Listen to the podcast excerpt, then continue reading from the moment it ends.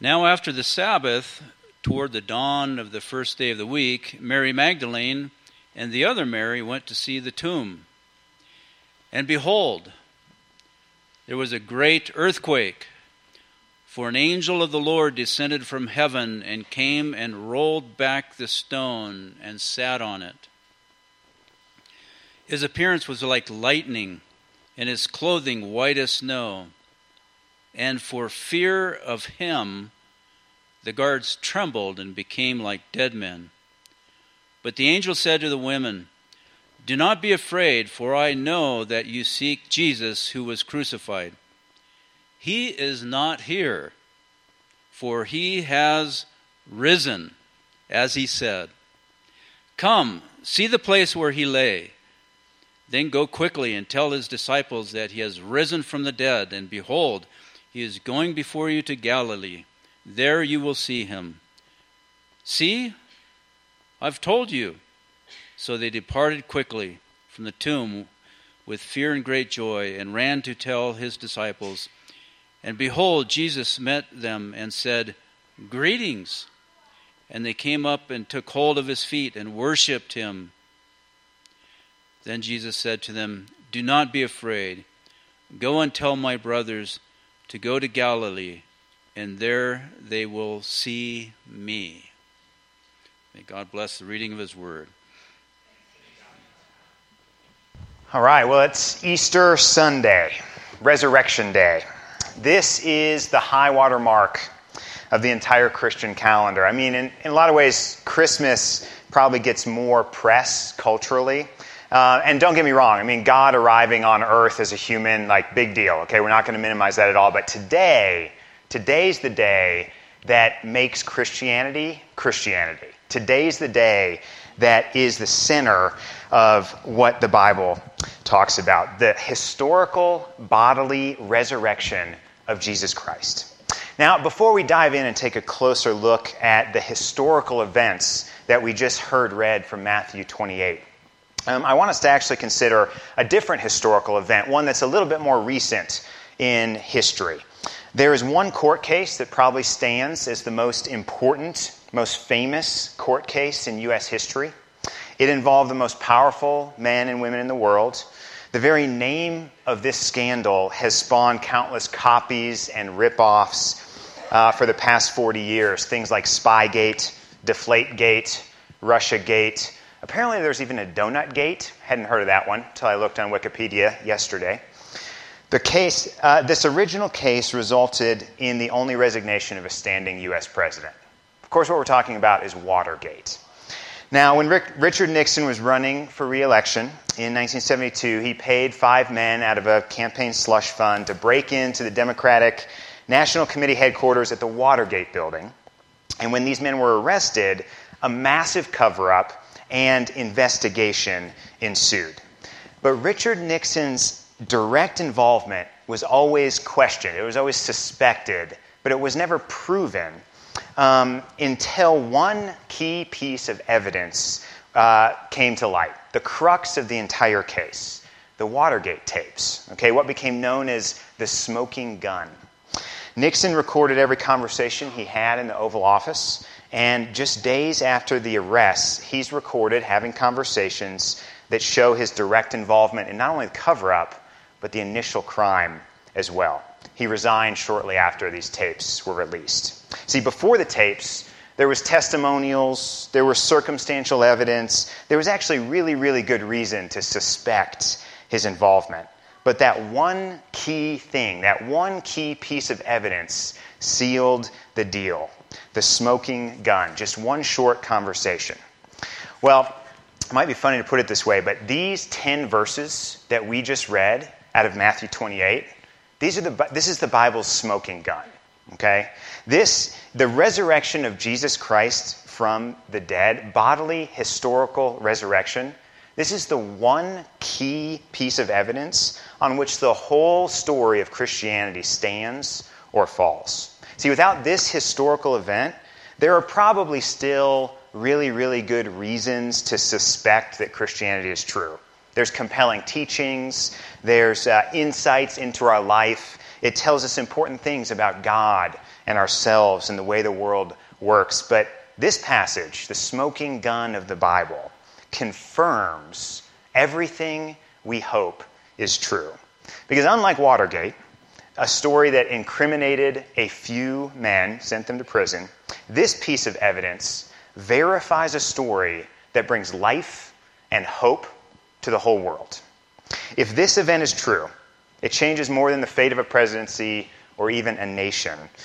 It changes everything about your life now and forever. The point on which all of this rests is just one ancient Greek word that's translated in this story in verse 6 as He is risen. Thank you. Yeah, I might say that more than once in this sermon, so you kind of got to be on your toes. We'll see. I'm not saying nothing else in the Bible matters except this one phrase, but I'm saying everything in the Bible only matters if this short phrase is actually true. In fact, the Bible even tells us that much. The Apostle Paul in 1 Corinthians 15 says, If Christ hasn't been raised, your faith is futile and you're still in your sins. In other words, if this phrase isn't real, the rest of it's a wash. He says, If the dead aren't raised, let's eat and let's drink, for tomorrow we die. None of this matters unless this one Greek word is true. This is the linchpin. And it's this passage, in this passage, Matthew shows us why. Why this phrase, why this fact is so central, why everything hangs on it. In the conversation be- between the angel and the two women, both named Mary, outside of the empty tomb of Jesus Christ, three truths about the resurrection of Jesus emerge that show us why it's the most important fact that you and I could ever consider in our lives. We're going to see in this passage the resurrection isn't merely a good teaching, it's not merely a, a good idea, but it's a past historical event, a thing that happened. We're going to see that the resurrection confirms all of God's future promises to his people. And then finally, we're going to see the resurrection has profound personal implications for our present life. In other words, the resurrection makes sense of our past, our present, and our future. This thing has the power to hold our entire lives together, to give coherence and meaning to everything we do. So, before we jump in, let me say one word of prayer and we'll look at this passage together for a few moments. Jesus, we do ask that as we open your word, the word that you promise is filled with the life giving power of your Holy Spirit, that we would meet you, the resurrected King, that we would encounter you, that we would understand and learn about you, but most of all, that you would grow our hearts to trust and delight in all that you've done on our behalf. We ask these things in your name. Amen. All right, so first, we see that the resurrection is an event in history, not just a cool theological idea. In verse 1, we read that Mary Magdalene and the other Mary went to the tomb where Jesus had been buried, and the thing they least expected to happen happened. An angel appeared to them and announced that Jesus had been raised from the dead. Do not be afraid. I know that you seek Jesus who was crucified. He's not here he is risen, he said. Then notice, what is the command that the angel gives these women next? After he announces that a dead man has just come out of the grave and is no longer dead, what's the next thing the angel encourages the first witnesses of the resurrection to do? Verse 6 He invites them and he says, Come and see the place where he lay. Now, I find that an interesting invitation.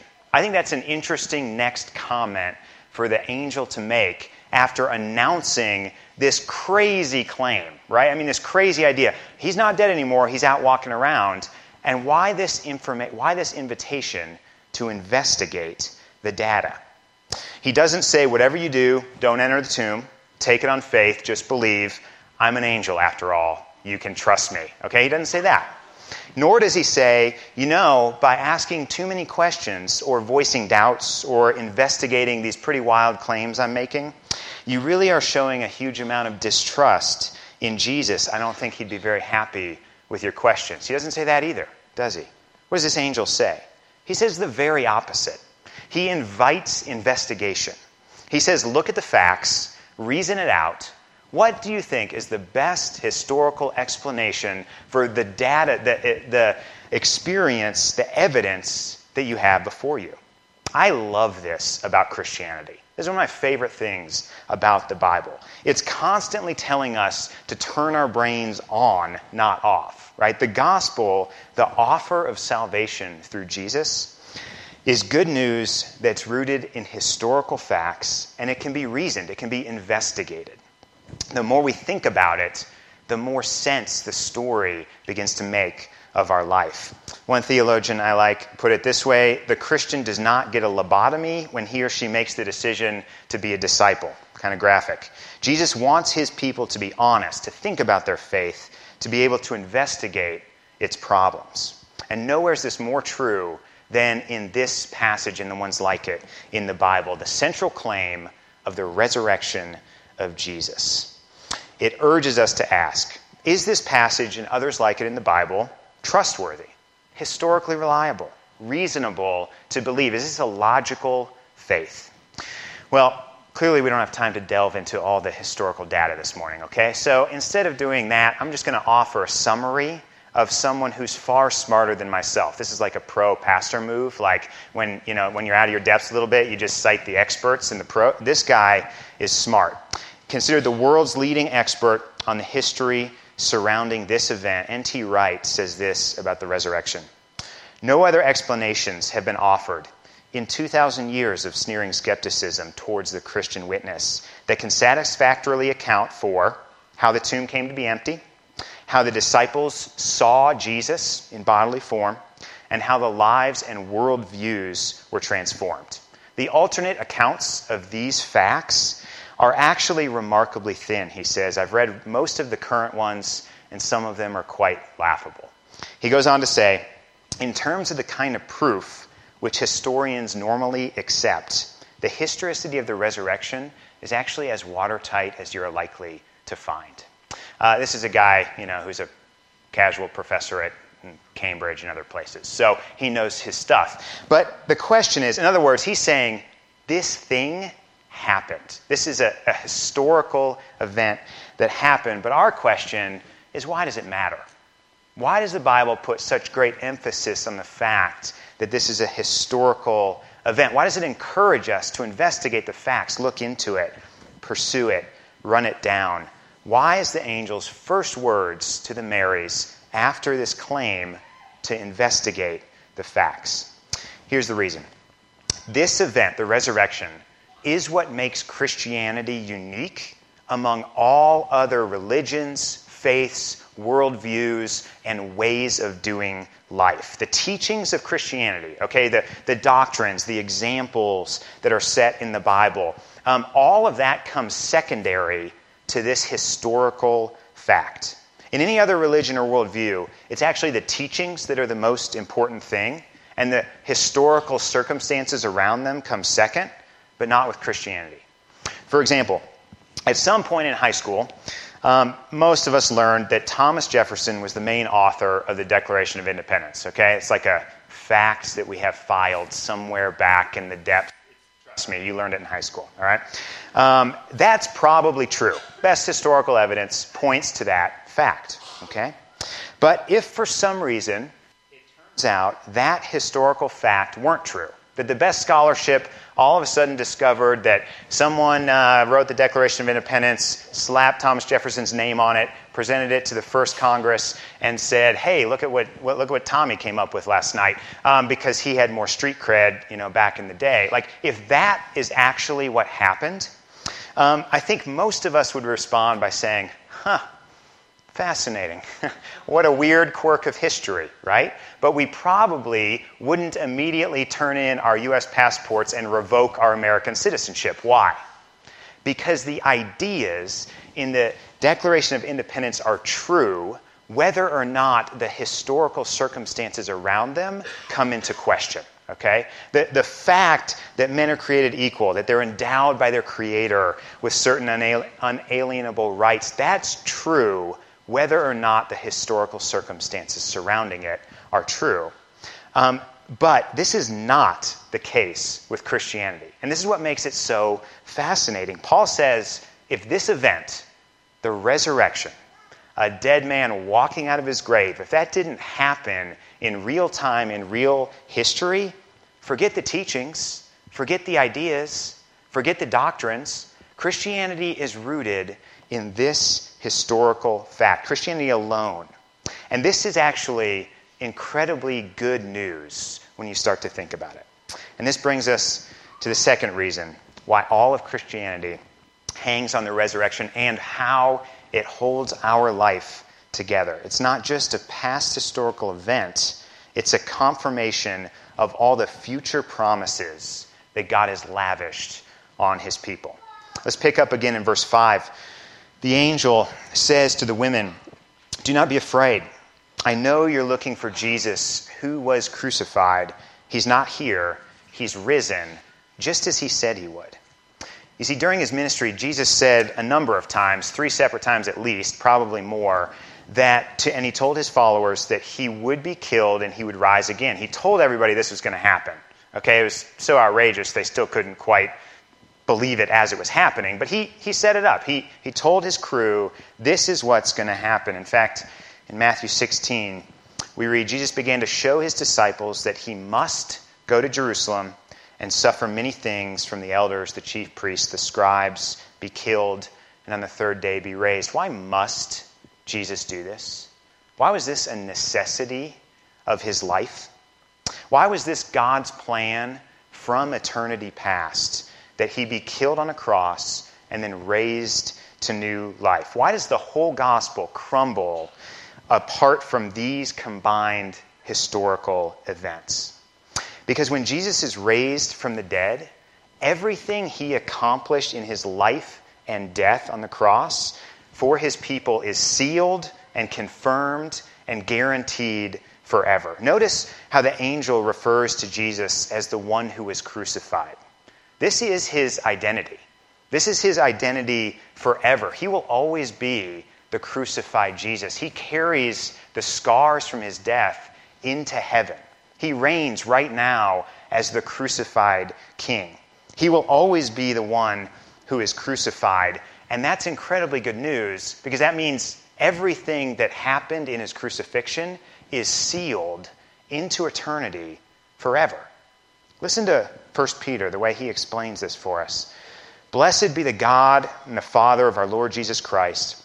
According to his great mercy, he has caused us to be born again into a living hope through the resurrection of Jesus Christ from the dead to an inheritance that's what? Imperishable undefiled, unfading, and kept in heaven for you.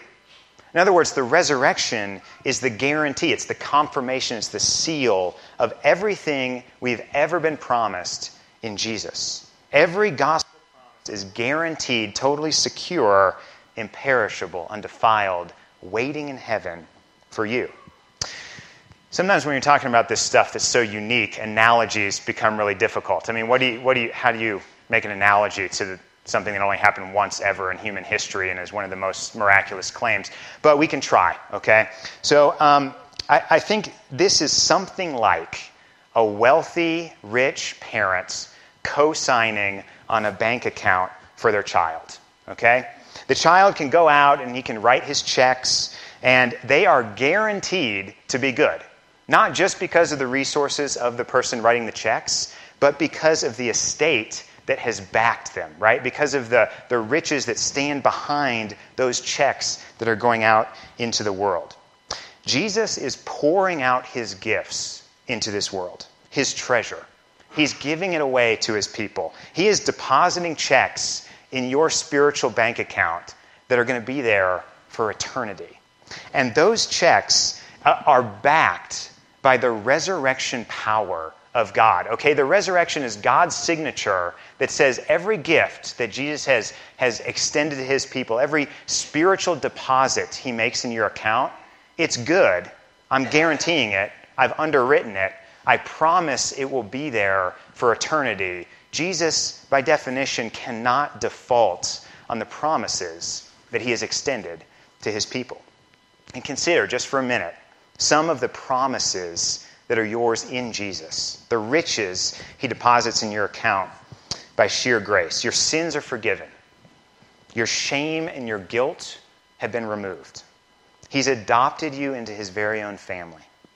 He'll bring you to completion. All the ways that we're sort of just partially down the road on the journey, he'll fix everything. He'll bring you to perfection. Every hurt will be healed. Every good thing, every sad thing, ugly thing, joyful thing, heartbreaking thing that ever happens to you in your life, He will use for your good and for the good of the world. God will raise you from death in the very same way He raised His Son Jesus. These are just a few of the checks, spiritual checks that Jesus deposits in your account and in my account. And the resurrection guarantees them forever. This is why it's so important that the crucifixion and the resurrection aren't just good teachings or good ideas or sort of encouraging stories, but that they're facts, that they're rooted in history, because if they're objective and they're true, that means a whole new power is at work in our world, something the world has never known before, and that the promises of God aren't just good ideas, but they're eternal facts. And they can be facts about you if you're with Jesus. And this brings us to our third and final reason that the resurrection has the power to hold our entire life together. The resurrection is it's a past event that guarantees a certain future with God, but the resurrection of Jesus also has profound present implications for our everyday lives now, today. I mean tomorrow when we get up and go to work on a Monday morning. The resurrection matters then too. Uh, because knowing your future shapes how you live in the present. Now, there's a lot of ways this is true, but anybody with kids definitely knows this is true, okay? So, uh, when I was a young man, long, long ago, before I had any children, I spent about no time, zero time, thinking about safety ratings on infant cribs.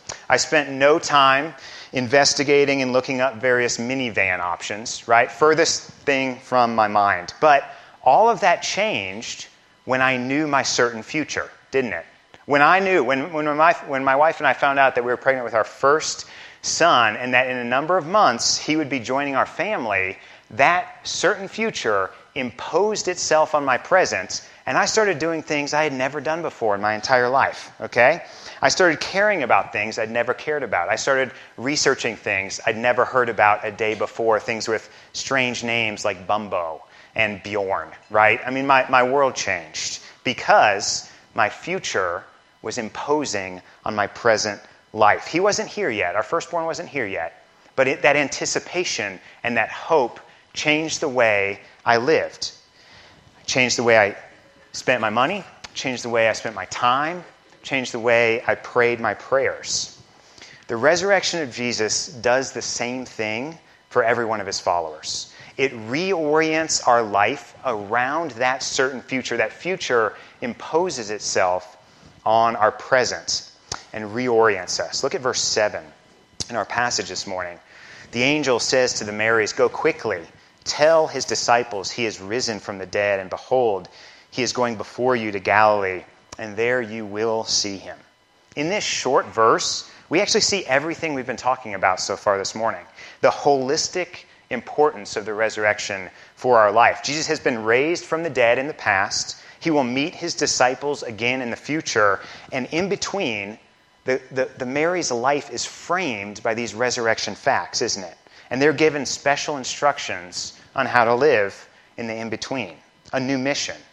The angel says, Go and tell. Go and tell all that you've seen. Go and share the news of these new facts. It's a simple summary of so much of the Christian life. Go into the world, tell the good news that you've heard. Jesus has been raised. The world is different now than it was. Great promises have been sealed for his people. They can be yours if you want them. Believe this good news. Knowing the future of the resurrection reshapes the mission of our life today. Those who trust in Jesus will be raised to eternal life with him. And like Jesus, there's going to be a strong carryover, a strong continuity between our life in this world and our life in heaven. See, what the resurrection does is it brings eternal value to the physical world that we live in. It brings eternal value to our physical bodies, the stuff we're made of. Jesus wasn't raised to a spirit, He was raised to a man who ate fish and was hungry and met his buddies on the beach and had a campfire and went fishing with them. Okay, like Jesus is a physical body reigning in heaven now, and it brings great dignity to everything that it means for us to be human our intellectual lives, our emotional lives, even our cultural lives, what we create, what we do. There's strong carryover into eternity because of the resurrection. See, if that's true, then nothing is meaningless today because of the resurrection. No task is too mundane. No person is too awkward or too boring. No relationship is too difficult to lose eternal meaning if resurrection life awaits us. Let's close with this story. Um, about 10 years ago, again, this was also pre kids, uh, Janet and I had the chance to go to Paris for a week, which was amazing. First and only time I've been there. But while we were there, we saw all the sites, or as many as we could cram into five days, right? We saw it all. Uh, and we definitely saw the amazing cathedral, Notre Dame. I mean, for those of you who have been and have seen it in person, it is just imposing, okay? It's huge. Uh, this was an amazing structure, not just because it's so enormous, but because of the innovation that went into it to be able to build it so big and so high so early um, in, uh, in, in history. It was begun in 1160. It wasn't finished until 1345. So, um, you know, those of you who are in construction that think your, t- your projects are taking forever, this one took 185 years, okay? So, 50 years into the project, they were already on their fourth architect. So you can imagine something like what this process would have been like. The architect draws up his plans and hands out different portions of the project to his foreman, and those foremen go off and make individual assignments. Okay, so the stone foreman gets his gets his uh, overview and he assigns a particular cut of stone to a mason in his shop. That mason gets his assignment, his mission, and he sets to work. He works hard on his stone, but at the end of the day, that poor guy got a really, really boring stone. Okay, pretty much his job was like flat edges, straight corners, you know, this sort of thing. Um, and uh, he, he works hard on it, he invests his life in it, he hands it over, and when he's done, and he has no idea where it's even going to end up in the final project. And almost certainly, he's not going to live to see where that stone goes or the final realized building that he's contributing to. And so he's got to ask at some point, how can this matter? Like, what's the point? I'm devoting my life to this. I'm working hard. I'm going to do it well, but like, you know, where is this all going? But at the end of the day, he trusts the architect, doesn't he? He trusts that the work he's done, remaining obedient to his task, working with all the skill he can muster, won't be wasted and it won't be meaningless and it will contribute to a final realized product. And the amazing thing is, the amazing thing is that when the whole project is complete, his individual work somehow becomes more than it was when it was just a stone sitting on the floor of his shop. It's taken up into something greater than it could have been all by itself. Again, N.T. Wright writes this You are, you are, strange though it may seem, almost as hard to believe as the resurrection itself, accomplishing something that will become in due course part of God's new and eternal world. Every act of love, gratitude, and kindness, every minute spent teaching a severely handicapped child to read or walk, and of course, every prayer, every deed that spreads the gospel and makes the name of Jesus honored in the world, all of this will find its way through the resurrecting power of God into the new creation that God will one day make. That, he says, is the logic of the mission of God.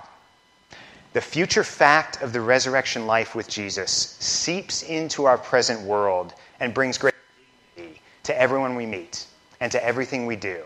It, it raises the sometimes mundane, boring, everyday life to something of eternal value. Everything matters now if the resurrection is true. The power of the resurrection event recorded in Matthew. That good news has the power to hold our whole life together. It has the power to make sense of our past, our future, and our present. It brings great coherence and dignity to who we are. What a beautiful truth. Imagine if it was true. What if Jesus Christ had died on the cross, rose up and is alive today, reigning as king, how would that change your life? How would that change our church? How would that change this valley? Imagine if this fact was true. What a beautiful hope. Christ has risen. Let's pray. Heavenly Father, we thank you for giving us this word from Matthew. We thank you that uh, Jesus Christ is not somewhere in a grave right now in the Middle East, but that he is reigning in heaven as our King, and that through his resurrection power, there is hope, and there is life, and there is coherence to our world. I pray that you would help us understand it, investigate it, seek out the truth of what happened that day, and Jesus, that it would totally reorient our life, that our life would revolve around the fact that you have raised from the dead. Jesus, you are King, and we worship you. Amen.